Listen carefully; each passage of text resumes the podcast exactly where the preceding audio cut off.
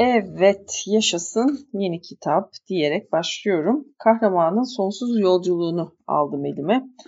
Buna bence defalarca başlamışımdır okumaya. Bir bakıyorum şöyle bir hızlıca bir yerlerini çizmiş miyim? Yok. Tertemiz bir kitap. Demek ki uyduruyorum. Belki de hiç başlamadım. Hatırlamıyorum. Kabalcı. Kabalcı yayıncılık. Bir zamanlar Kabalcı vardı efendim Beşiktaş'ta. Çevirmen Sabri Gürses'miş. Joseph Campbell, Kahramanın Sonsuz Yolculuğu, İçindekiler bölümü iki buçuk sayfa. Kısım 1 var, kısım 2 var, bir de epilog var. Şöyle bir okuyayım bakalım. Anne ve babama diye bu arada başlıyor. Bir ön söz varmış. Ondan sonra prolog, monomit. Monomitte dört bölüm var. Mit ve düş, tragedya ve komedya, kahraman ve tanrı ve dünyanın göbek deliğiymiş dördüncü bölüm. Sonra kısım 1'e geçiyoruz 63. sayfa itibariyle. Kısım 1'de kahramanın macerası başlıyor. Bölüm 1 yola çıkış, bölüm 2 erginlenme, bölüm 3 dönüş ve bölüm 4 anahtarlar.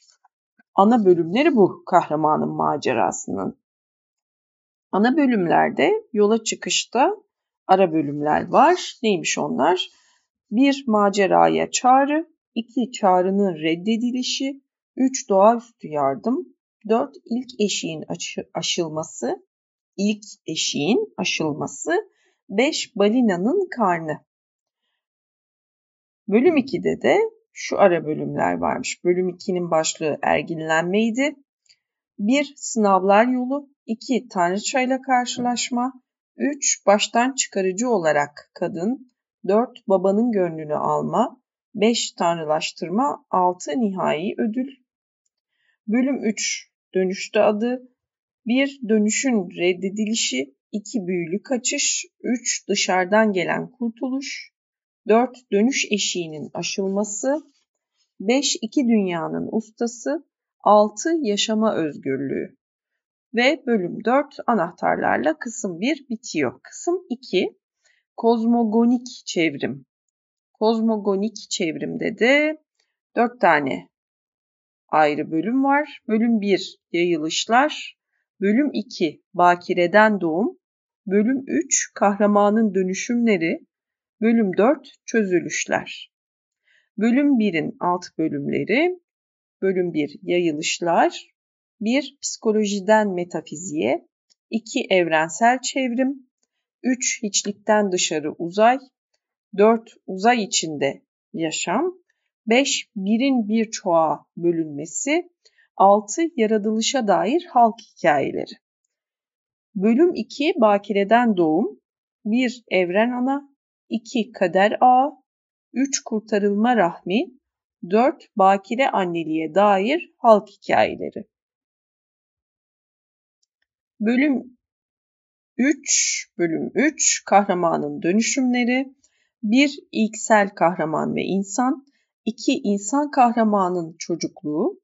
3. Savaşçı olarak kahraman. 4. Aşık olarak kahraman. 5. İmparator ve tiran olarak kahraman. 6. Dünya kurtarıcı olarak kahraman. 7. Aziz olarak kahraman. 8. Kahramanın ayrılışı. Bölüm 4 Çözülüşler 1. Mikrokozmosun sonu 2. Makrokozmosun sonu en sonda efendim epilog var. Epilog mit ve toplum. 1. Şekil değiştiren. 2. Mitin, tapımın ve meditasyonun işlevi. 3. Bugünün kahramanı. Evet her yol meditasyona burada da mı çıkar? Çıkar. Sonra da en sonunda metinde yer alan çizimler, metinde yer alan levhalar ve dizinle bitiyor.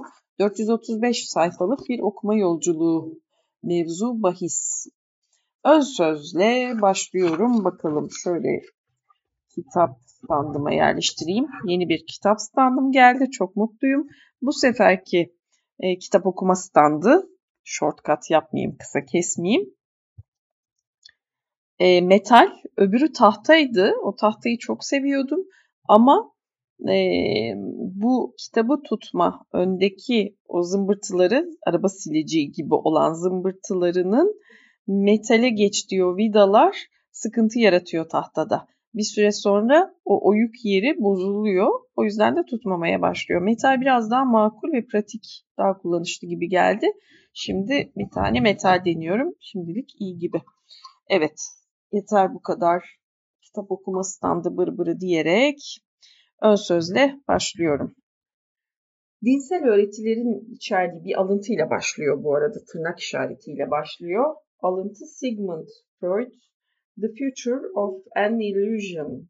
Çeviren James Strachey, Standard Edition 21 Londra The Hogarth Press 1961 sayfa 44-45 diye alıntıya dair dipnotu düşmüş. Freud'dan bir dipnotla başlıyor. Bir alıntıyla başlıyor. Dinsel öğretilerin içerdiği gerçekler öylesine bozulmuş ve sistematik olarak tanınmaz hale getirilmiştir ki diye yazar Sigmund Freud, insanlık onları gerçek olarak kabul edemez. Bir çocuğa yeni doğan bebeklerin leylek tarafından getirildiğini söylememizle aynı şeydir bu. Burada da bu büyük kuşun neyi belirttiğini bildiğimizden gerçeği simgesel bir görünümle anlatırız. Fakat çocuk bunu bilmez. O ancak çarpıtmayı duyar ve kandırıldığını hisseder ve bizler asiliğinin ve yetişkinlere olan güvensizliğinin bu izlenime sıkı sıkıya bağlı olduğunu biliriz. Biz gerçeğin bu tür çarpıtmalarından kaçınmanın ve çocuğa olan bitenin gerçek halinin bilgisini onun entelektüel gelişim aşamasına uygun biçimde sunmanın daha doğru olduğu sonucuna vardık. Tekrar. Dinsel öğretilerin içerdiği gerçekler öylesine bozulmuş ve sistematik olarak tanınmaz hale getirilmiştir ki, insanlık onları gerçek olarak kabul edemez. Bir çocuğa yeni doğan bebeklerin leylek tarafından getirildiğini söylememizle aynı şeydir bu. Burada da bu büyük kuşun neyi belirttiğini bildiğimizden gerçeği simgesel bir görünümle anlatırız. Fakat çocuk bunu bilmez, o ancak çarpıtmayı duyar ve kandırıldığını hisseder ve bizler asiliğinin ve yetişkinlere olan güvensizliğinin bu izlenime sıkı sıkıya bağlı olduğunu biliriz. Biz gerçeğin bu tür çarpıtmalarından kaçınmanın ve çocuğa olan bitenin ve çocuğa olan bitenin gerçek halinin bilgisini onun entelektüel gelişim aşamasına uygun biçimde sunmanın daha doğru olduğu sonucuna vardık. Elinizdeki kitabın amacı pek de karmaşık olmayan bir örnekler yığınını bir araya getirip kadim anlamın kendi kendini ortaya çıkarmasını sağlayarak dinsel ve mitolojik figür, figürler altında tekrar Elinizdeki kitabın amacı pek de karmaşık olmayan bir örnekler yığınını bir araya getirip kadim anlamın kendi kendine ortaya çıkarmasını sağlayarak dinsel ve mitolojik figürler altında çarpıtılmış bazı gerçekleri aydınlatmaktır. Eski öğretmenler ne dediklerini bilirlerdi. Hele onların simgesel dilini okumasını bir öğrendik mi, öğretilerinin anlaşılması için bir derlemecinin yeteneğinden fazlasına ihtiyacımız yoktur. Fakat ilk önce simgelerin dil bilgisini öğrenmeliyiz ve ben bu esrara bir anahtar olarak psikanalizden daha iyi bir araç bilmiyorum. Psikanalizi konuya dair son sözü olarak kabul etmesek bile onun bir yaklaşım olarak iş görmesine izin verebiliriz. Buradan hareketle atılacak ikinci adım dünyanın dört bir yanından bir dizi mitle halk hikayesini bir araya getirmek ve simgelerin kendi adına konuşmalarına izin vermek olacaktır. Benzerlikler hemen gökyüzüne çıkacaktır. Üstelik bunlar insanın gezegendeki binlerce yıllık ikameti boyunca yaşaya geldiği temel gerçeklerin geniş ve şaşırtıcı biçimde değişmeyen bir ifadesini ortaya çıkaracaktır. Belki de çakışmaları belki de çakışmaları öne çıkararak çeşitli doğulu ve batılı, çağdaş, antik ve ilkel gelenekler arasındaki çeşitli farklılıkları gözden kaçırdığım söylenecektir. Ne var ki aynı itiraz ırksal fizyolojik değişkenliklerin insan fiziğinin temel anlamda kavranışı amacıyla görmezden gelindiği herhangi bir ders kitabı ya da anatomi çizelgesi içinde getirilebilir. Elbette insanlığın sayısız mitoloji ve din arasında farklılıklar vardır. Elbette insanlığın sayısız mitoloji ve dini arasında farklılıklar vardır. Fakat bu kitap benzerlikler üzerine bir kitap ve bu benzerlikler bir kez anlaşıldığında farklılıkların yaygın ve politik olarak sanıldığından çok daha az olduğu görülecektir. Umudum bu şekildeki karşılaştırmalı bir izahatın günümüz dünyasında bir takım dinsel ya da politik bir imparatorluk yaratmak adına değil, karşılıklı bir insani anlayış doğrultusunda çalışan güçlerin belki de çok zavallıca sayılamayacak birleşme amaçlarına katkıda bulunabilmesidir. Vedalarda bize söylendiği gibi gerçek birdir fakat bilgeler ona birçok isim takmışlardır. Önerileriyle bana çalışmanın ilk ve son aşamalarında büyük ölçüde yardımcı olan Bay Henry Morton Robinson'a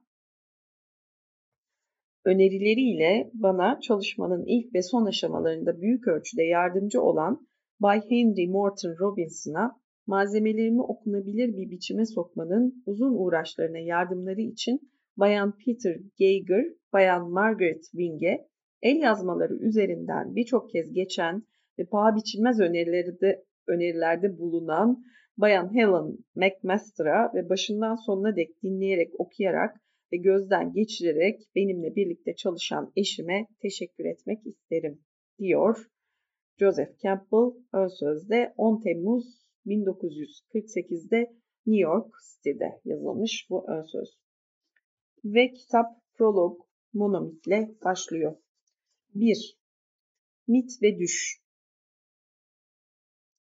İster Kongo'nun gözleri kan çanağına dönmüş bir büyücü hekiminin düşe benzer zırvalamalarını mesafeli bir keyifle dinleyelim. İster mistik Lotse'nin sonelerinin düz çevirilerini hararetli bir coşkuyla okuyalım.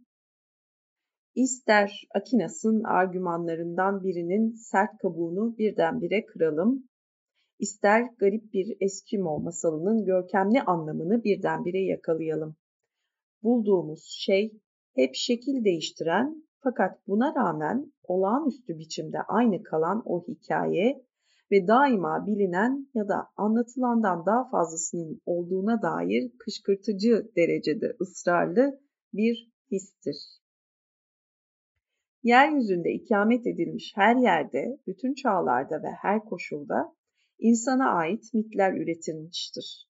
Ve bu mitler insanın vücudunun ve aklının eylemleriyle ortaya çıkan ne varsa hepsinin esin kaynağıdır.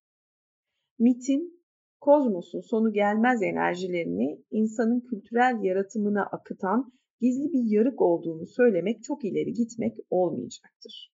Dinler, felsefeler, sanatlar, ilkel ve tarihsel insanın sosyal biçimleri bilim ve teknolojideki büyük buluşlar, uyku kaçıran düşler hep mitin o temel büyülü yüzünden fışkırır. Küçücük bir peri masalında dahi bulunan o derin yaratıcı merkezlere dokunma ve uyandırma gücü özelliği tıpkı okyanusun sırrının bir damla suda ya da yaşamın bütün gizeminin bir pire yumurtasında saklı olması gibi bir mucizedir. Çünkü mitolojinin simgeleri üretilmez, talep edilemez, uydurulamaz ya da kalıcı bir şekilde bastırılamazlar.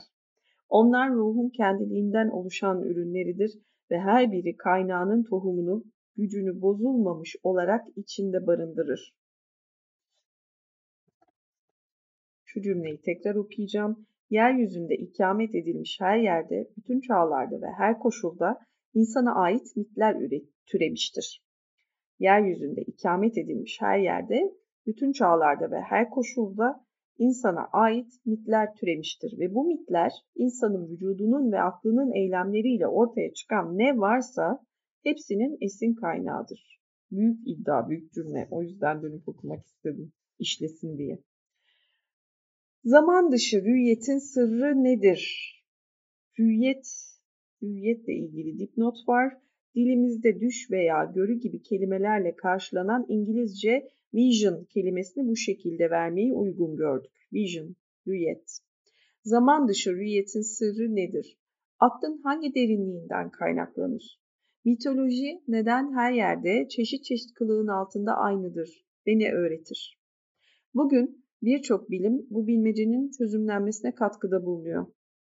Arkeologlar Irak, Honan, Girit ve Yucatan kalıntılarını santim santim inceliyor. Etnologlar Ob Nehri ostiyaklarını, Fernando Po'nun bubilerini sorguluyor. Bir şarkiyatçılar kuşağı yakın zamanda bize kendi kutsal kitabımızın Yahudilik öncesi kaynaklarıyla birlikte Doğu'nun kutsal yazılarını da anlaşılır kıldı. Ve bu arada geçen yüzyılda halk psikolojisi alanında araştırmalar yayınlamaya başlamış bir başka uzman topluluğu dilin, mitin, dinin, sanatın gelişiminin ve ahlak kurallarının psikolojik temellerini ortaya çıkarmaya çabalıyor. Yine de bunların hepsinin en kayda değer olanı akıl hastanesinden çıkmış olanıdır. Psikanalistlerin cesur ve gerçekten çığır açıcı yazıları mitoloji öğrencileri için vazgeçilmezdir. Çünkü ayrıntılı ve özgül durum ve sorunların kimi çelişen yorumları hakkında ne düşünülürse düşünülsün, Freud, Jung ve ardılları mitin mantığının kahramanlarının ve yararlarının modern zamanlara dek canlı kaldığını çürütülmez biçimde gösterdiler. Etkili bir genel mitolojinin yokluğunda etkili bir genel mitolojinin yokluğunda her birimizin kendi özel, tanınmayan, gelişmemiş ama gizlice etkili olan düşsel panteonlarımız var. Oidipus'un cisimleştiği en son hal, yani güzel ve çirkinin süre giden masalı bu öğleden sonra birkaç sokak ötede 42. cadde ile 5. bulvarın köşesinde durmuş, trafik ışığının değişmesini bekliyordu. Düşümde diye yazıyordu Amerikalı bir genç bir gazetenin ekine çatımızı aktardığımı gördüm.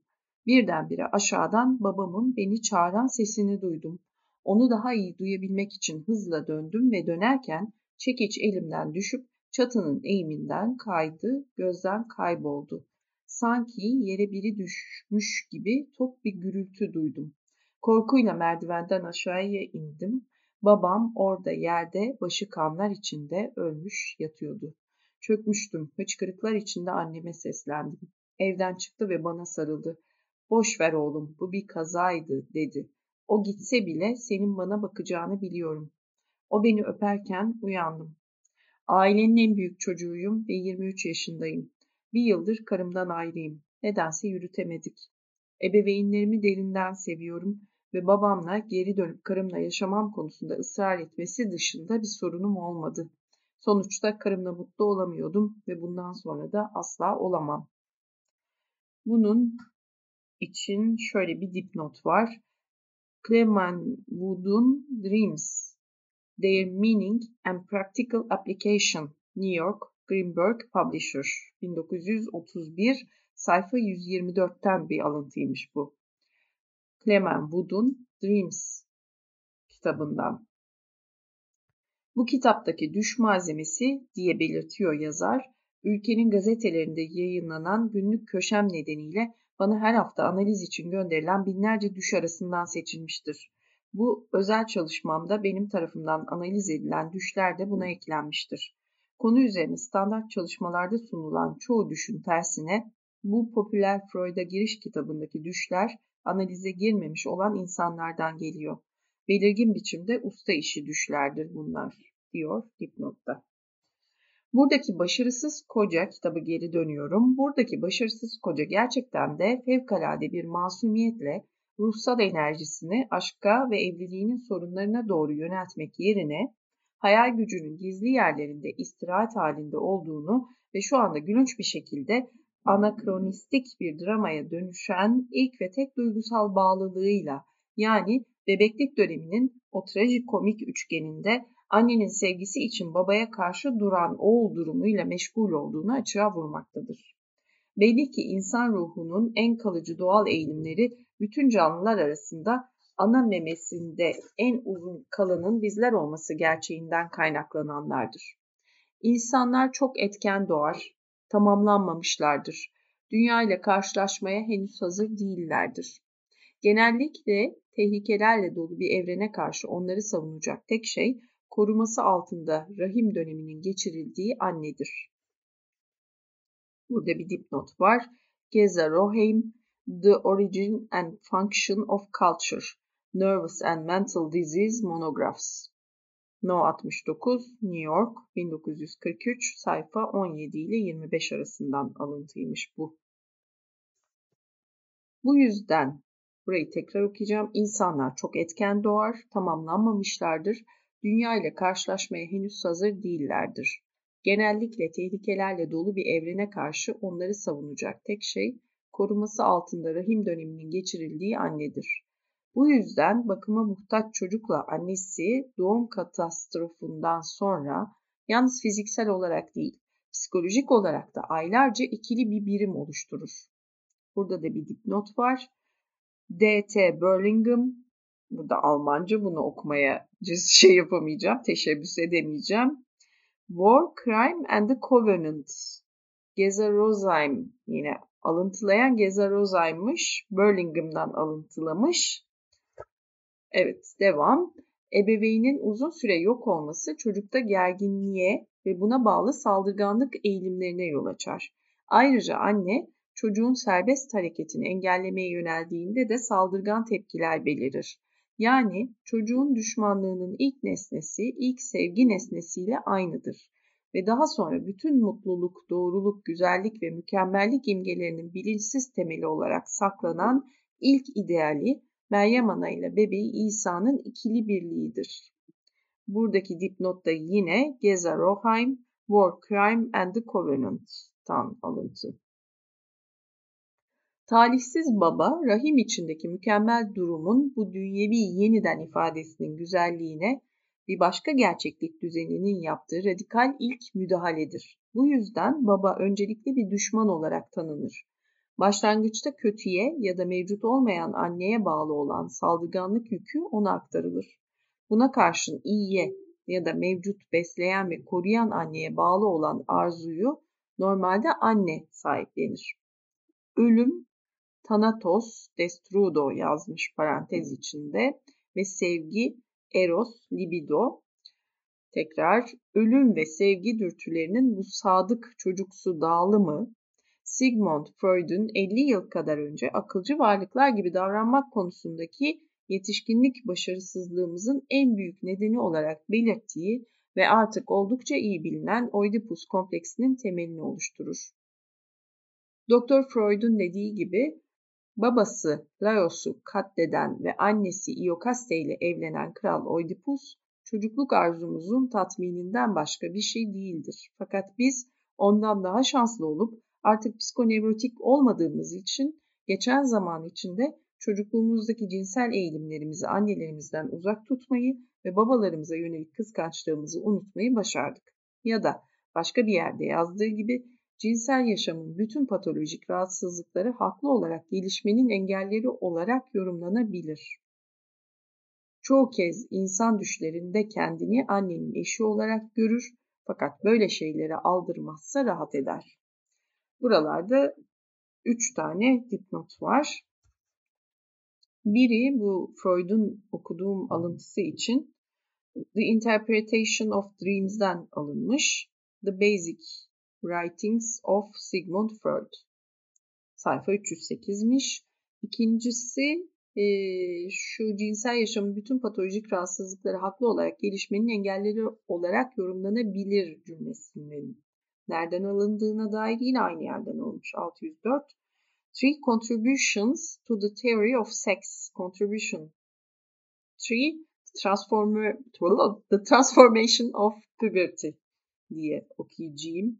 Zorluyor bu dipnotların okuması şekila. Ee, Sofokles en sonuncusu da böyle bir üç dizilik bir şeydi o son okuduğum. Tekrar okuyayım. Çoğu kez insan düşlerinde kendini annesinin eşi olarak görür fakat böyle şeyleri aldırmazsa rahat eder. Bu Sofokles'in Oedipus Tyrannus'undan alıntıymış 981-983 diyor ve bununla ilgili şöyle yazmış.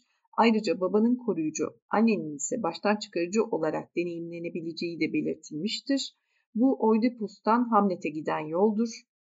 Ey Tanrım bir fındık kabuğuna kapanabilirdim ve kendimi sonsuz uzayın kralı sayardım eğer kötü düşlerim olmasaydı. Hamlet'ten Bütün nevrotikler diye yazar Doktor Freud ya Oedipus ya da Hamlet'tir. Ve bir kız çocuğunun durumunda bu bir derece daha karmaşıktır. Şimdilik şu kısa açıklama yeterli olacaktır. Dün gece babamın annemi kalbinden bıçakladığını gördüm. Öldü. Üzüntüyle ağlasam da kimsenin bu yaptığı için onu suçlamadığını biliyordum. Düş değişir gibi oldu ve onunla ben bir yolculuğa çıkıyor gibiydik ve ben çok mutluydum. Bu evlenmemiş 24 yaşında bir kadının düşüdür. Wood'dan alıntı bu. Wood kimdi ya? Bir saniye. Wood. Clement Wood Dreams. Evet. Clement Wood'dan alıntıymış. Devam. Hisleri olgunlaşmak yerine bebekliğin cazibesi içinde kilitli kalmış aşığın karısının acınası evliliği saçmalığı aşikar olan başka bir çağdaş düşe bakarak da anlaşılabilir. Ve burada artık gerçekten de tuhaf bir dönüşle antik mitin alanına girdiğimizi hissetmeye başlamaktayız. Hisleri olgunlaşmak yerine bebekliğin cazibesi içinde kilitli kalmış aşığın karısının acınası evliliği, saçmalığı aşikar olan başka bir çağdaş düşe bakarak da anlaşılabilir diyor. Evet, büyük beyaz bir atın diye yazıyordu dertli bir kadın. Nereye gidersem gideyim beni takip ettiğini fark ettim. Ondan korkuyordum ve uzaklaştırdım yanımdan. Hala takip ediyor mu diye geri dönüp baktım ve bir erkeğe benzemeye başladı. Bir berbere gidip yelesini tıraş ettirmesini söyledim. O da yaptı. Dışarı çıktığında tam bir erkek gibiydi. Yalnız at toynaklarına ve yüzüne sahipti ve beni gittiğim her yere takip etti, bana yaklaştı ve uyandım. 35 yaşında iki çocuklu evli bir kadınım. 14 yıllık evliyim ve kocamın bana sadık, sadık olduğundan şüphem yok.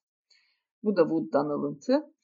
E, bilinç dışı bir düş sırasında güpe gündüz ya da delilik esnasında Akla her türlü sisi, acayip yaratığı, korkuyu ve ürkütücü imgeyi gönderir. Çünkü insan krallığı bilinç dediğimiz şu görece düzenli küçük barınağın zemini altında akla hayale gelmeyen Alaaddin mağaralarına iner.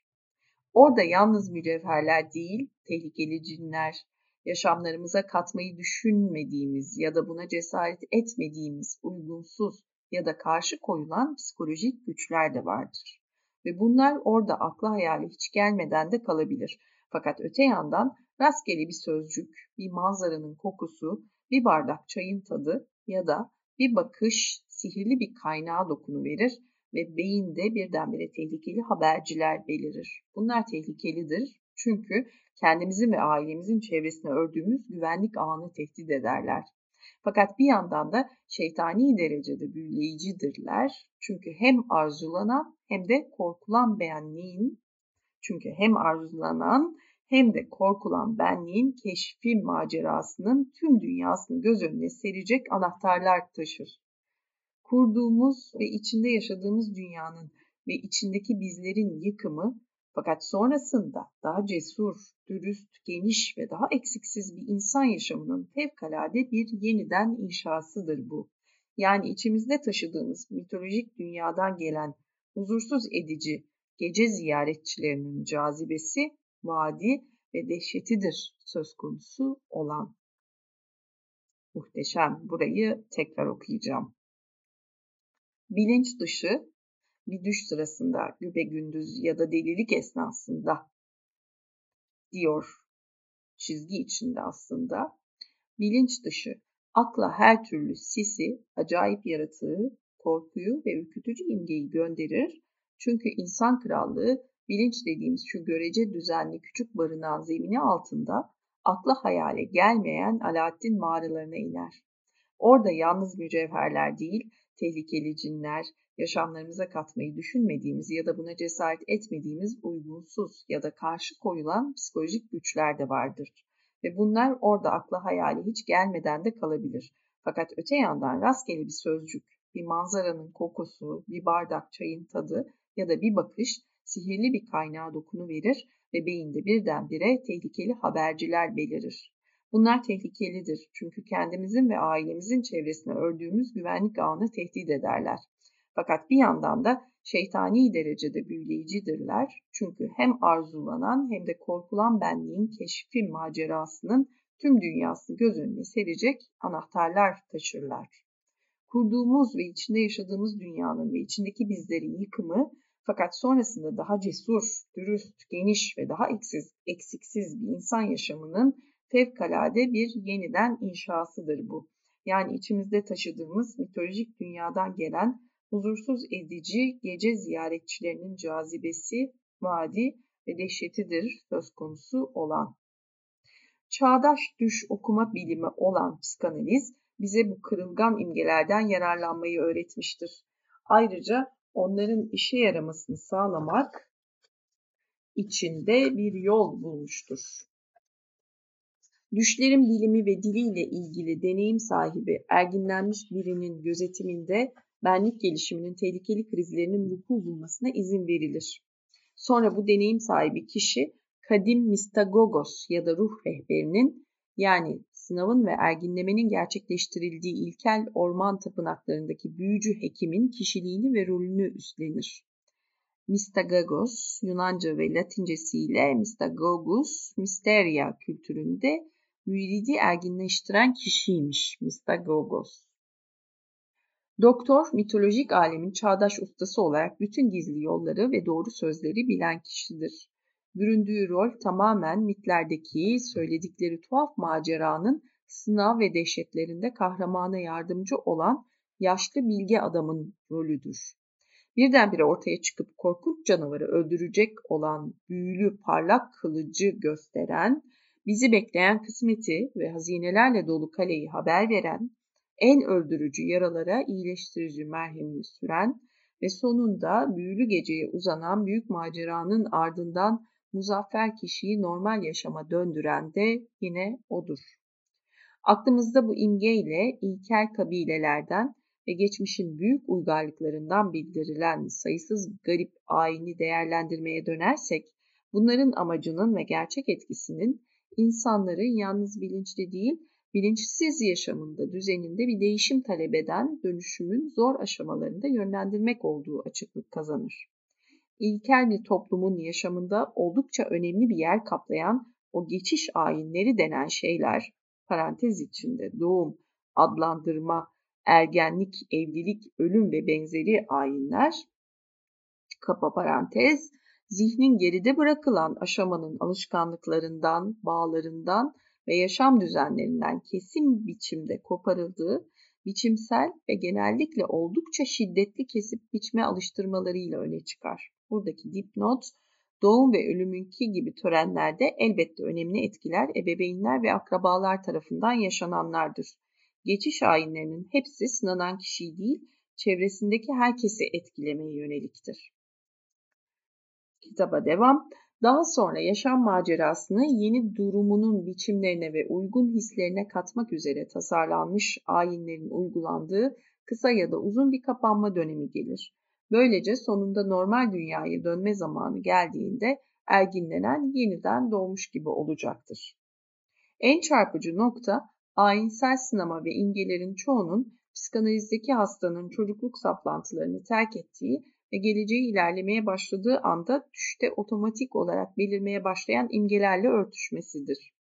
Söz gelimi Avustralya yerlileri arasında ergen çocuğun anasından koparılıp erkeklerin toplumuna ve gizli bilimine ortak olmasını sağlayan erginleme sınamasının başlıca özelliklerinden biri sünnet ayinidir. Mungin alıntı bu tırnak işareti içinde başlıyor. Mungin kabilesinden küçük bir çocuk sünnet olacağı zaman babası ve yaşlılar ona büyük yılan baba çükünü kokluyor, onu istiyor der. Çocuklar buna kelimesi kelimesine inanır ve çok korkarlar. Genellikle annelerine, anneannelerine ya da sevdikleri bir kadın akrabaya sığınırlar. Çünkü erkeklerin onları büyük yılanın ürkütücü sesler çıkararak dolandığı erkek meydanına götürmek üzere toplandığını bilirler. Kadınlar törensel bir biçimde çocukları kucaklar, bu büyük yılanın onları yutmasını engellemek içindir. Bu büyük yılanın onları yutmasını engellemek içindir. Dipnot Geza Roheim'den yine burası da alıntıymış. Şimdi de bunun bilinç dışındaki eşdeğerini görelim. Bir düş sırasında diye yazıyor Doktor Jung. Hasta şöyle bir imge kurdu. Nemli bir mağaradan bir yılan fırladı ve düş göreni cinsel bölgesinden ısırdı.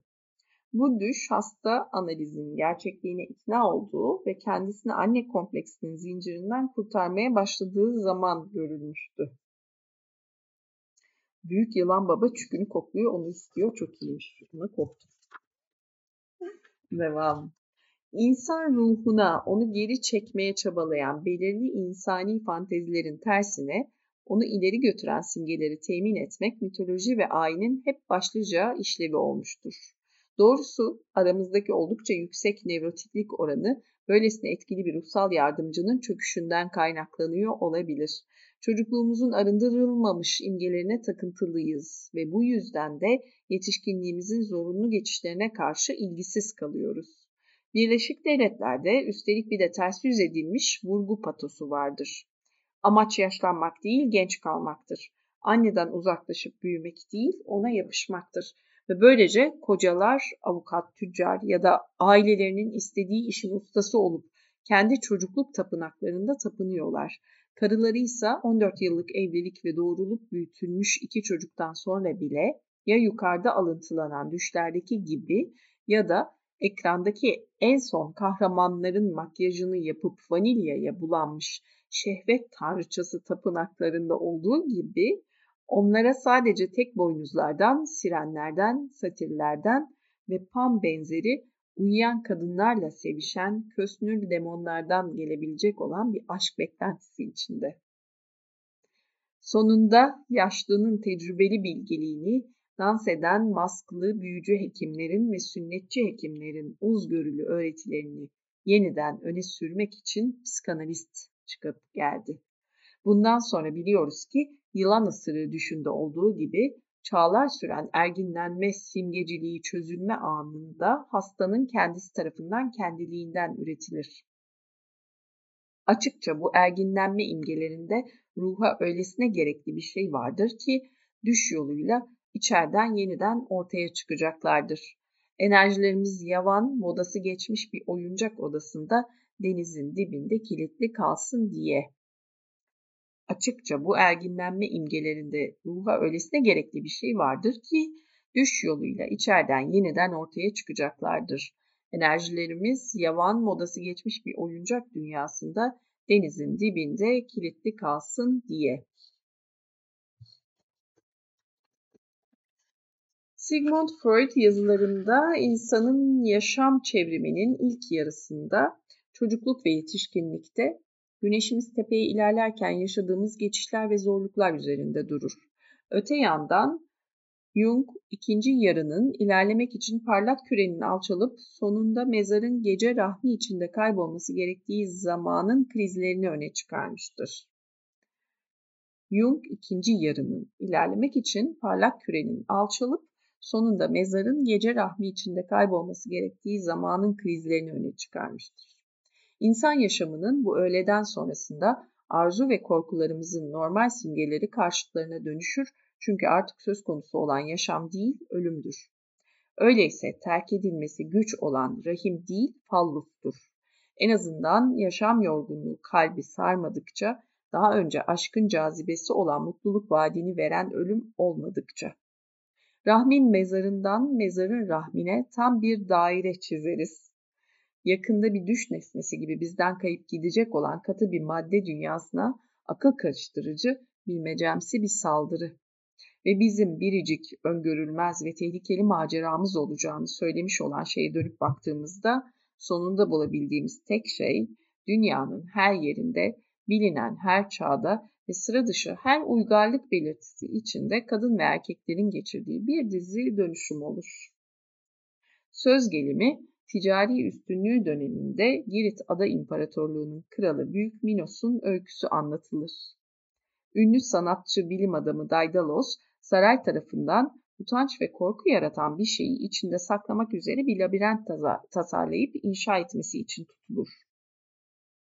Ünlü sanatçı bilim adamı Daidalos, saray tarafından utanç ve korku yaratan bir şeyi içinde saklamak üzere bir labirent tasarlayıp inşa etmesi için tutulur.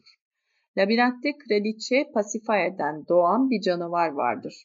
Söylentiye göre Kral Minos ticari yolları korumak üzere önemli savaşlarla meşgulmüş ve bu arada Pasifae denizden çıkan muhteşem kar beyazı bir boğa tarafından ifade edilmiş. Bu Minos'un kendi annesinin başına gelenden daha da kötü değildi. Minos'un annesi Europa'ydı ve Girit'e bir boğa tarafından kaçırıldığı iyi bilinmektedir. Boğa Tanrı Zeus'tu ve bu kutsal birleşmenin saygıdeğer oğlu şimdi herkesin saygı gösterip hizmet ettiği Minos'un kendisiydi. Öyleyse Pasifae kendi hatasının meyvesinin bir canavar, insan gövdeli fakat boğa başı ve kuyruğu taşıyan küçük bir çocuk olacağını nasıl bilebilirdi? Halk büyük ölçüde kraliçeyi suçladı fakat kral kendi suçunu da görmezden gelemezdi. Bahsi geçen boğa Tanrı Poseidon tarafından Minos çok daha önce taht için kardeşleriyle çekişirken gönderilmişti. Minos tahtın ilahi hakla kendisinin olduğunu öne sürmüş ve Tanrı'ya bir işaret olarak denizden bir boğa çıkartması için dua etmişti. Ve duasını gönderilecek hayvanı bir adak ve ayin simgesi olarak hemen kurban edeceği sözüyle mühürlemişti.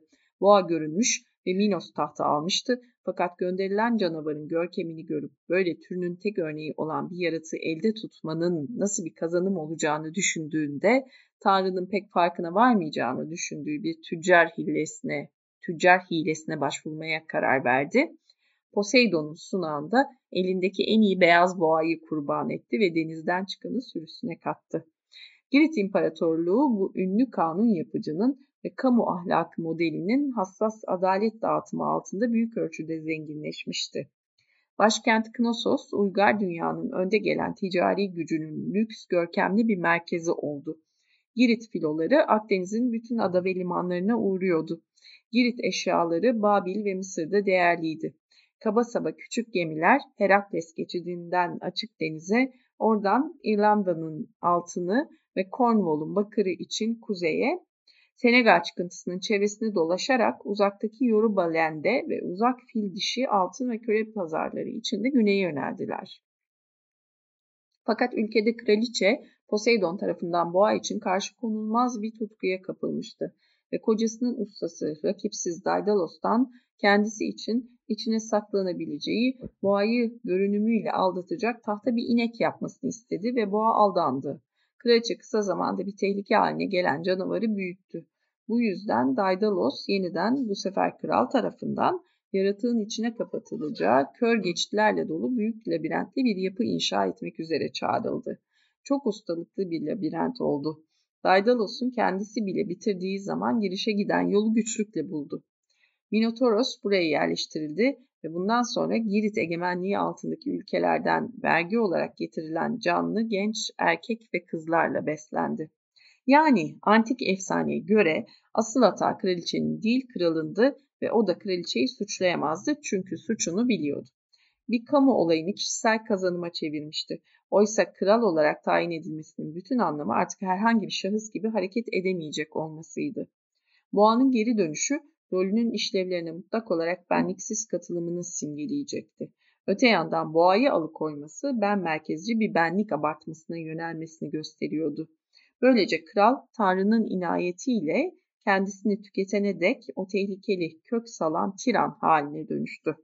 Geleneksel geçiş ayinlerinin bireye geçmişte ölmeyi ve gelecekte yeniden doğmayı öğretmesi gibi büyük tayin törenleri onu şahsi kişiliğinden yoksun bıraktı ve mesleğinin peleriniyle sardı. İdeal olan kişi bir zanaatkar ya da kral olsun buydu. Yine de ayinin reddedilmesinin hürmetsizliğiyle birey kendisini bütün topluluğun büyük biriminden bir birim olarak ayırıyordu ve böylece bir birçoğa dağılıyor ve bunlar birbiriyle her biri kendi için çatışıyordu ve ancak güçle yönetilebilirlerdi. Burayı tekrar okuyacağım. Yani antik efsaneye göre asıl hata kraliçenin değil kralındı ve o da kraliçeyi suçlayamazdı çünkü suçunu biliyordu. Bir kamu olayını kişisel kazanıma çevirmişti. Oysa kral olarak tayin edilmesinin bütün anlamı artık herhangi bir şahıs gibi hareket edemeyecek olmasıydı. Boğanın geri dönüşü rolünün işlevlerine mutlak olarak benliksiz katılımını simgeleyecekti. Öte yandan boğayı alıkoyması ben merkezci bir benlik abartmasına yönelimini gösteriyordu. Böylece kral Tanrı'nın inayetiyle kendisini tüketene dek o tehlikeli kök salan tiran haline dönüştü. Geleneksel geçiş ayinlerinin bireye geçmişte ölmeyi ve gelecekte yeniden doğmayı öğretmesi gibi büyük tayin törenleri onu şahsi kişiliğinden yoksun bıraktı ve mesleğinin peleriniyle sardı. İdeal olan kişi bir zanaatkar ya da kral olsun buydu.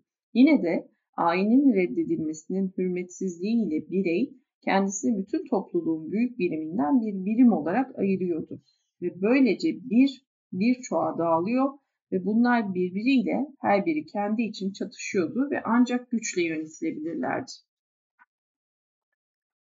Tiran canavar figürü dünya mitolojileri, halk gelenekleri, efsaneleri ve hatta kabuslarında tanıdık bir olgudur.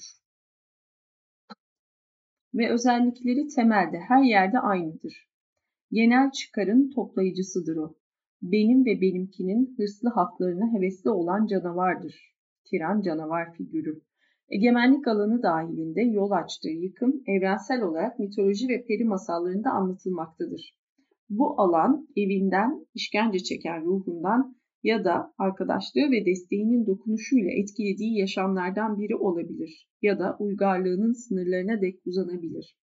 Tiranın şişirilmiş egosu işleri ne kadar başarılı giderse gitsin kendisine ve dünyasına bir lanettir. İyice yılmış, korkuya kapılmış, her an çevresinin öncelikle kendi içindeki ele geçirmeye karşı denetimsiz tepkilerinin yansımaları olan öngörülmüş saldırılarını karşılamak ve onlarla çatışmak üzere uyanık olan bu kendi kendine kazanılmış bağımsızlığın devi, dünyanın felaket habercisidir. Zihninde kendini insani eğilimlerle oyalayabilse bile. Elini koyduğu yerden bir çığlık yükselir. Evlerin damından değilse daha da kötüsü her kalpten Kurtarıcı kahraman için vuruşu, dokunuşu, varlığı ülkeyi kurtaracak olan ışıltılı kılıcın sahibi olan o kişi için atılmış bir çığlık. Burada bir şiirden alıntı var. Kişi burada dikilemez, oturamaz, yatamaz. Üstelik sessizlik de yok bu dağlarda. Ama kuru kısır gök gürlemesi var, yağmursuz. Üstelik çile yerleri de yok bu dağlarda.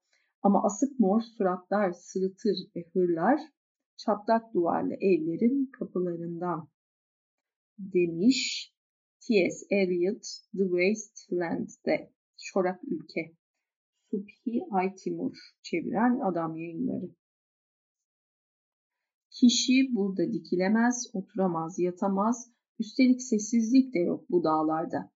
Ama kuru kısır gök gürlemesi var, yağmursuz, Üstelik çile yerleri de yok bu dağlarda. Ama asık mor suratlar sırıtır ve hırlar çatlak duvarlı evlerin kapılarından. Kahraman kendi kendine kazanılmış teslimiyetin sahibidir. Fakat neye teslimiyet? Bugün kendimize sormamız gereken ve her yerde kahramanın başlıca erdeminin ve tarihsel görevinin çözeceği bilmece budur.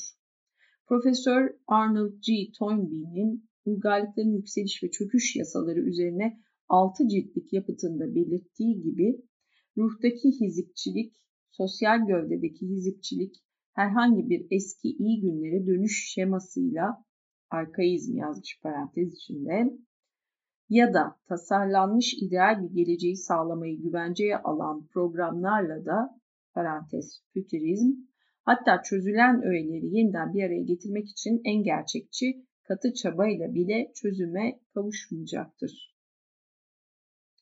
ruhtaki izipçilik, sosyal gövdedeki izipçilik herhangi bir eski iyi günlere dönüş şemasıyla ya da tasarlanmış ideal bir geleceği sağlamayı güvenceye alan programlarla da hatta çözülen öğeleri yeniden bir araya getirmek için en gerçekçi katı çabayla bile çözüme kavuşmayacaktır. Yalnızca doğum ölümü yenebilir. Yeniden eski şeyin değil, yeni bir şeylerin doğuşu. Ruh içinde sosyal gövde içinde eğer yaşamda uzun süreli kalacaksak ölümün uzaklaşmayan yenilenişlerini geçersiz kılacak kesintisiz bir ruh göçü olmalıdır. Çünkü eğer yeniden yaratılmıyorsak Nemesis'in işlerini bozan ancak bizim kendi zaferlerimizdir. Bütün erdemlerimizin içinden yıkım çıkar. Barış bir tuzaktır öyleyse. Savaş bir tuzaktır. Değişim tuzaktır. Kalıcılık tuzaktır. Ölümün zaferi için günümüz geldiğinde ölüm yaklaşır çarmıha gerilmekten ve dirilmekten başka yapabileceğimiz bir şey yoktur. Tamamen parçalanış, sonra yeniden doğuş. Minotoros'un kahraman katili Theseus, Girit'e dışarıdan eski Yunanların yükselen uygarlığının bir simgesi ve silahı olarak girdi. O yeni ve yaşayan şeydi. Fakat Tiran'ın imparatorluğunun içinde de dönüşüm ilkesinin aranıp bulunması olasıdır. Profesör Toynbee, yaratmaya çalışmasının yeniden başlamasını olası kılan, daha yüksek ruhsal boyuta ulaşmayı başaran krizi kopma ve başkalaşım terimleriyle karşılıyor. İlk adım kopma ya da çekilme, vurgunun dış dünyadan iç dünyaya, makrodan mikrokozmosa doğru makrodan mikrokozmosa doğru kökten bir yer değişimini, çorak ülkenin umutsuzluklarından içerideki ebedi krallığın barışına doğru bir geri çekilişi içeriyor. Fakat psikanalizden de bildiğimiz gibi bu krallık kesin olarak çocuksu bilinç dışıdır. Uykuda gittiğimiz krallıktır. Onu sonsuza dek içimizde taşırız. Bebekliğimizin bütün devleri ve gizli yardımcıları çocukluğun bütün büyüsü oradadır. Ve daha da önemlisi hiçbir zaman yetişkin gerçeklikler haline getiremediğimiz yaşam gizilleri, benliklerimizin şu diğer kısımları hep oradadır. Çünkü bu türden altın tohumlar kaybolmaz.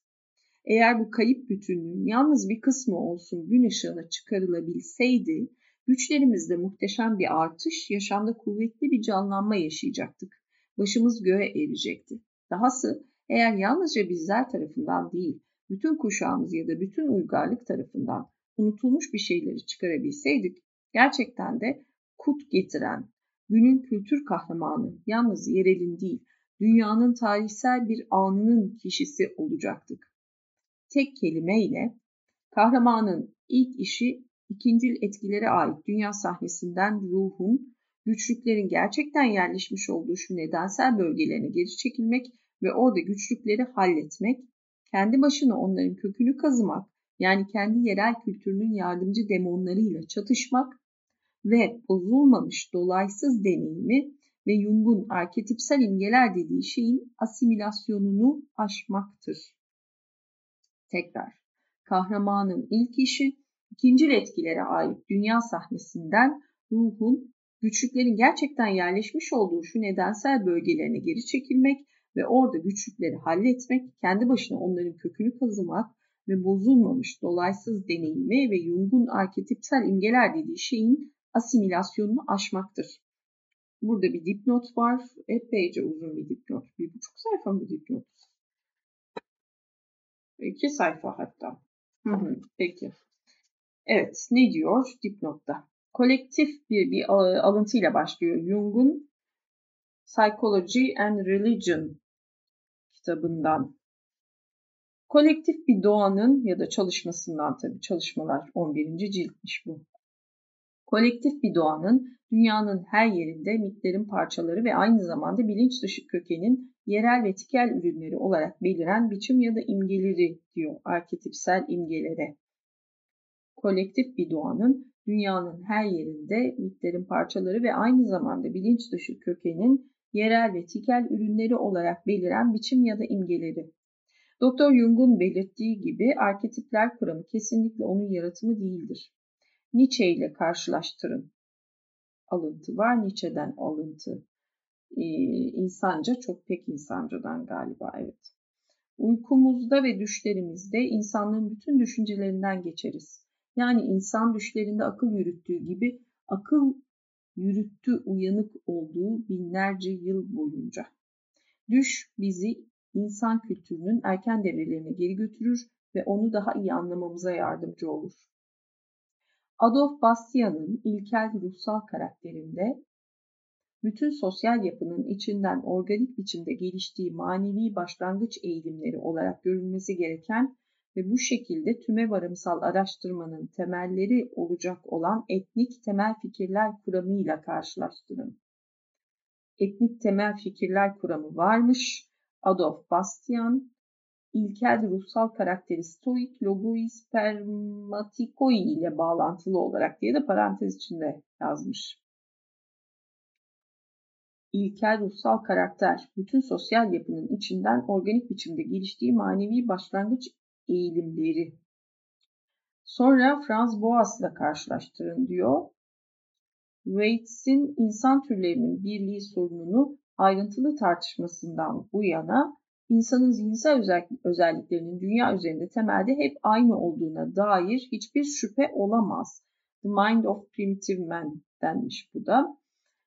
E, Franz Boas, arketipsel imgeler etrafında e, başka yerlerden kalıntıları şu anda okuyoruz. Bastian, kürenin her yerinde insanlığın temel fikirlerinin ürkütücü monotonluğundan bahsediyordu. Birbirine bağlı fikirlerin belirli düzenleri bütün kültür tiplerinde tanınabilir. Sir James Fraser'la karşılaştırın ve ondan alıntı şimdi sırada Altın Dal'dan alınmış. Eski ve modern zamanlardaki bazı araştırmacılara uyarak batılı halkların doğunun daha eski uygarlığından ölen ve yeniden doğan Tanrı inancını bu inancın tapınanların gözleri önünde gerçekleştiği kutsal törenle birlikte ödünç aldığını varsaymamız gerekmez. Doğunun ve batının dinleri arasında bu yönden izlenebilecek benzerlikler büyük bir olasılıkla çoğuna göre yanlış biçimde de olsa farklı ülkelerde ve farklı gökler altında insan aklının benzer yapıları üzerinde işleyen benzer nedenlerin etkisi olan kaza eseri olan rastlantılar dediğimiz şeylerdir. Sigmund Freud'la karşılaştırın. Yine alıntı, daha en başından düşlerdeki simgeciliği fark etmiştim. Fakat ancak adım adım artan deneyimin sonucu olarak ve Wilhelm Steckel'in çalışmalarının etkisi altında sınırlarının ve öneminin tam bir değerlendirmesini yapabildim. Steckel kendi simgeler yorumunu sezgi yoluyla simgeleri hemen anlamadaki kişisel becerisinin yardımıyla buldu. Psikanalizin ilerleyen deneyimi şaşırtıcı bir ölçüde düş simgeciliğinin bu dolayımsız kavrayışını gösteren hatalı hastaları keşfetmemizi sağladı. Simgecilik özellikle düşlere değil, daha çok bilinç dışı düş gücüne ve kısmen de halkın düş gücüne bağlıdır ve düşlerden çok folklorda, mitlerde, efsanelerde, dil bilimsel deyimlerde ve bir halkın bilgeliğinde daha gelişmiş bir durumda bulunmaktadır demiş The Interpretation of Dreams'de. Dr. Jung arketip terimini klasik kaynaklardan ödünç aldığını belirtir. Cicero, Plinius, Corpus Hermeticum, Augustinus ve benzeri diyor. Bastian kendi temel fikirler kuramının stoik logoi spermatikoi kavramıyla karşılıklılığını kaydeder. Öznel olarak bilinen biçimler geleneği gerçekte mit geleneğiyle birlikte yaygındır ve mitolojik imgelerin anlaşılmasına ve kullanımında anahtardır. İleriki bölümlerde daha zengin biçimde görüneceği gibi diyerek bu dipnotu bitiriyor. E, Valla yarı anlıyorum, yarı anlamıyorum. E, böyle yuvarlanarak devam edip bir şekilde kitabın içine girmeye çalışacağım. Henüz girebilmiş değilim. Her şey biraz havada böyle bulut bulut uçuşuyor çok zorlandığım terimler var. Muhtemelen e, bir e, altyapısı olan okur daha anlamlı bir şekilde okuyacaktır bunu diye düşünüyorum. Bakalım. Devam. Bu Hindu ve Budist felsefesinde viveka, ayırt etme olarak bilinen süreçtir. Keşfedilecek ve kaynaştırılacak arketipler tam da insan kültürünün tarihsel kayıtları boyunca ayinin, mitoloji ve hüviyetin temel imgelerini esinlendirmiş olanlardır. Düşün, ebedi kişileri acı çeken bireye kabus ve delilikte görünen kişisel olarak değiştirilmiş simgesel figürlerle karıştırılmamalıdır. Düşün ebedi kişilerinde dipnot var. Bu Geza Roheim'ın Altjiranga Nakala ata vardı denen bir, bir zamanda dünya üzerinde gezinen mitsel ataları belirten bir Avustralya Aranda teriminin çevirisiymiş. Altjira sözcüğü bir düş, düşte beliren varlık, ata ve aynı zamanda bir öykü anlamına geliyormuş. Düşün eb ebedi kişileri. Düş kişisel, düş, düş kişiselleştirilmiş mittir. Mit kişisellikten çıkarılmış düştür. Hem düş hem de mit ruhun dinamiğinin genel işleyişi içinde simgeseldir. Fakat düşte biçimler düş görenin kendine özgü sorunlarıyla tuhaflaşmıştır Mitte ise belirtilen sorunlar ve çözümler bütün insanlık için dolaysızca geçerlidir. Öyleyse kahraman yerel ve kişisel tarihsel sınırlamalarla çatışarak onları aşmış ve genel geçerliği olan, olağan insani biçimlere ulaşmış olan kadın ya da erkektir. Böyle birinin tasavvurları, fikirleri ve esinleri insan yaşamı ve düşüncesinin temel pınarlarından taptaze çıkar. Bu yüzden onlar yeteneklidir. Mevcut, çözülen toplumdan ve ruhtan değil, toplumun yeniden doğduğu tükenmez kaynaktandırlar. Kahraman modern bir insan olarak ölmüştür fakat ebedi insan olarak yeniden doğmuştur. Mükemmelleşmiş, belirsiz, evrensel insan.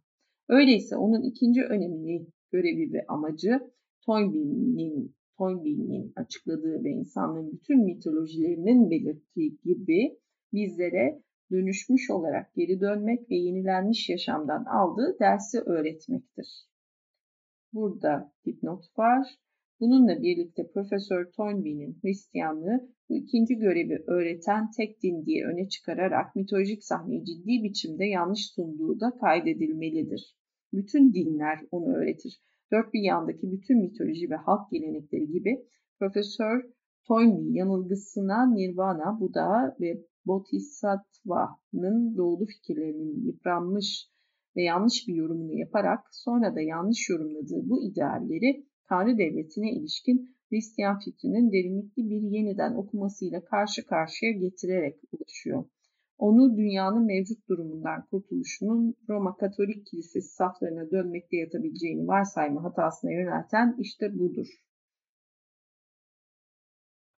Büyük bir şehrin yukarı kısımlarında, burası bir alıntı bu arada, yine bir alıntıyla devam ediyor. Ee, Frederick Pierce, Dreams and Personality'den alıntıymış bu.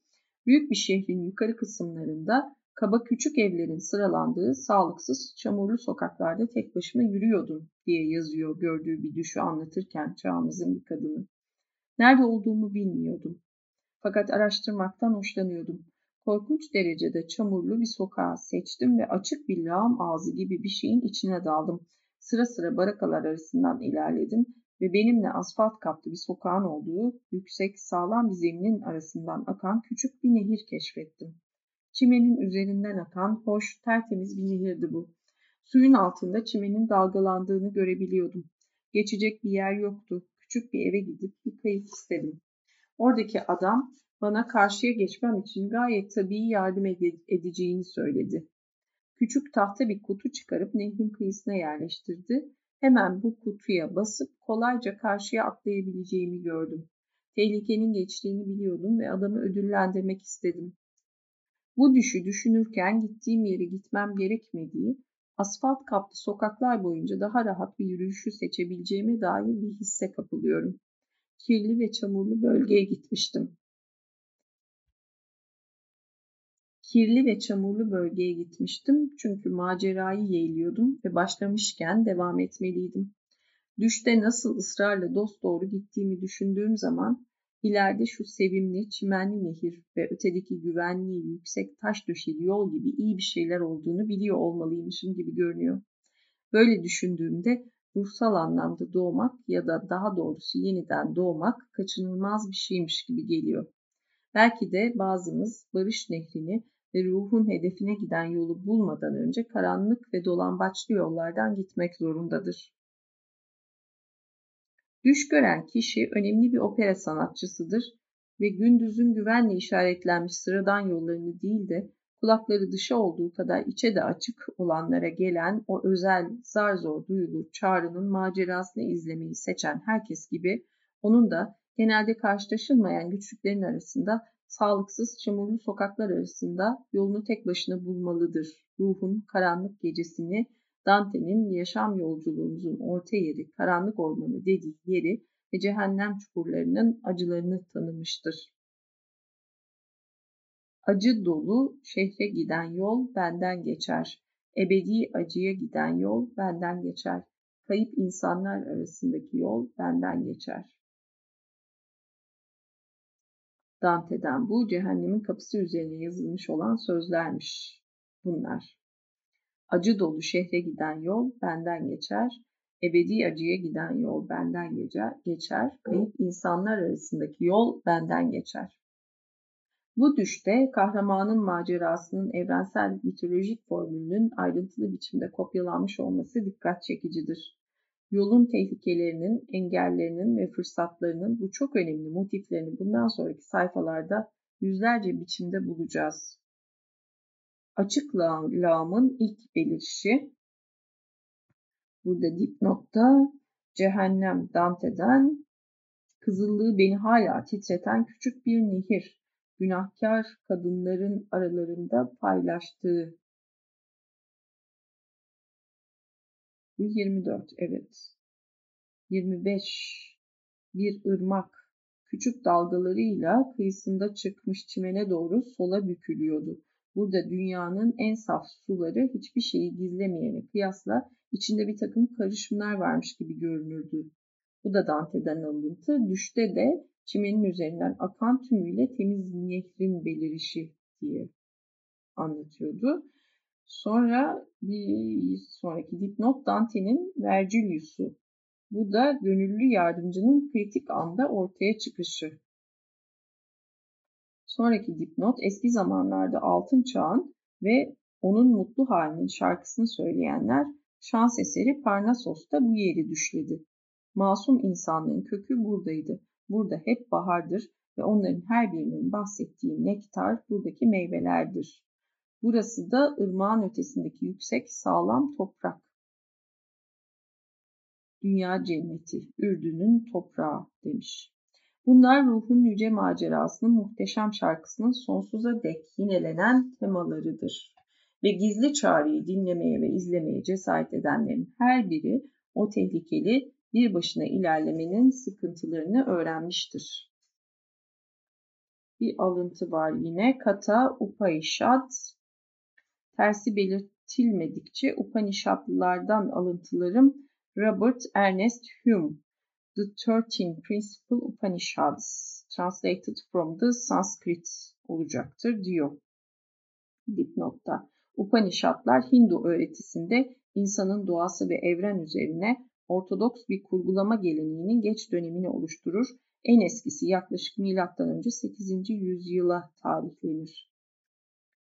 Alıntı da şu, bilenmiş bıçak ağzı aşması zor, zor bir yoldur bu der şairler. Düş gören suyu bu düşte daha bildik olan kayık ya da köprünün yerini alan küçük bir tahta kutu sayesinde aşmaktadır. Kutu onu dünya suları üzerinde taşıyan kendi özel yetenek ve erdeminin simgesidir. Düş gören bize ilgileri konusunda bir bilgi sunmamış, dolayısıyla kutunun özel içeriği, içeriğinin neler olduğunu bilemiyoruz. Fakat bu kesinlikle bir tür Pandora'nın kutusu. Tanrıların güzel kadına verdikleri hem bütün bela tohumları ve varoluşun güzellikleriyle dolu olan hem de ona destek olan erdemle, umutla dolu tanrısal bir hediyedir bu. Düş gören bununla karşı kıyıya geçer ve kendi kendini keşfetmek ve geliştirmek gibi güç, tehlikeli bir çabaya giren herkes yaşam okyanusunun öte yanına buna benzer bir mucizeyle geçirilecektir. Erkek ve kadınların çoğu göreceli olarak bilinç dışı denebilecek medeni ve kabilesel alışkanlıklardan daha macerasız olan yolu yeğler. Fakat bu arayıcılar da toplumun kabul ettiği, insanlığa çok önceleri kurtarıcılar tarafından verilmiş ve binlerce yıl ötesinden kuşaktan kuşağa geçerek günümüze dek gelmiş olan simgesel yardımlarla, geçiş ayinleriyle, kötülüklerden arındıran vaftiz törenleriyle kurtarılır. Ancak ne bir içsel çağrıyı ne de bir dışsal öğretiyi kabul etmeyenlerin durumu umutsuzdur. Yani bugün kalbin içindeki ve dışındaki bu labirentte olan çoğu kişinin durumu. Heyhat bize Minotoros'la karşılaşma cesaretini verecek basit ipucunu ve canavarla karşılaşıp onu öldürdükten sonra özgürlüğe giden yolu bulmamız için gereken araçları verecek olan rehber, şu hoş bakire Ariadne nerede acaba?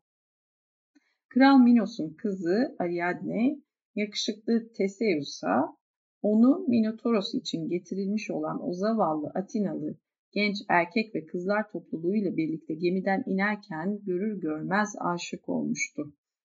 Kral Minos'un kızı Ariadne yakışıklı Teseus'a onu Minotauros için getirilmiş olan o zavallı Atinalı genç erkek ve kızlar topluluğuyla birlikte gemiden inerken görür görmez aşık olmuştu.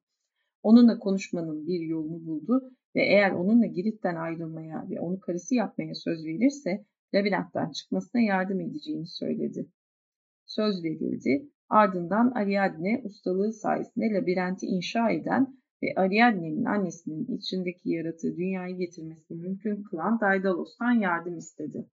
Daidalos ona içeri giren kahramanın girişe bağlayabileceği ve labirentte onu çöze çöze ilerledikçe açabileceği basit bir iplik yumağı verdi. Gerçekten de ihtiyacımız olan şey çok küçük bir şeydir. Ama o olmazsa labirentin içindeki macera umutsuzdur. Küçük şey yakındadır. En tuhafı da o korkunç labirenti yaratan bilim adamının tam da günahkar kralın hizmetindeyken özgürlüğe yönelik girişimlere yardımcı olmasıdır. Fakat kahraman yürek el altında olmalıdır. Daidalos yüzyıllarca sanatçı, bilim adamı tipini temsil etti. Şaşırtıcı biçimde kaygısız, sosyal yargının olağan sınırlarının ötesinde duran, çağının değil sanatının ahlakına bağlı olan neredeyse şeytani bir insan tipini.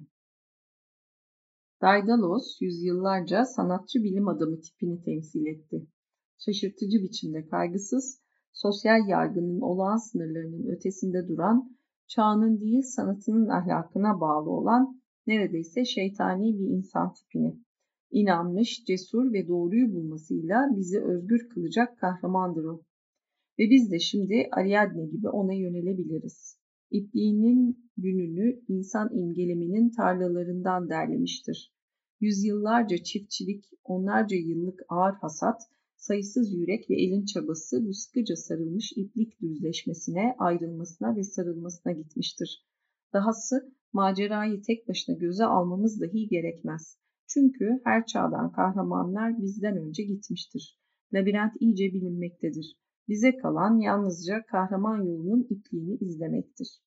Ve nerede bir nefret bulacağımızı düşünürsek orada bir tanrı bulacağız. Nerede bir başkasını öldürmeyi düşünürsek orada kendimizi öldüreceğiz. Nerede dışa doğru yol almayı umsak orada kendi varlığımızın merkezine geleceğiz. Nerede yalnız olduğumuzu sansak orada bütün dünyayla birlikte olacağız diye bitiyor birinci bölüm. Düş ve Mitti adı. Şimdilik nokta.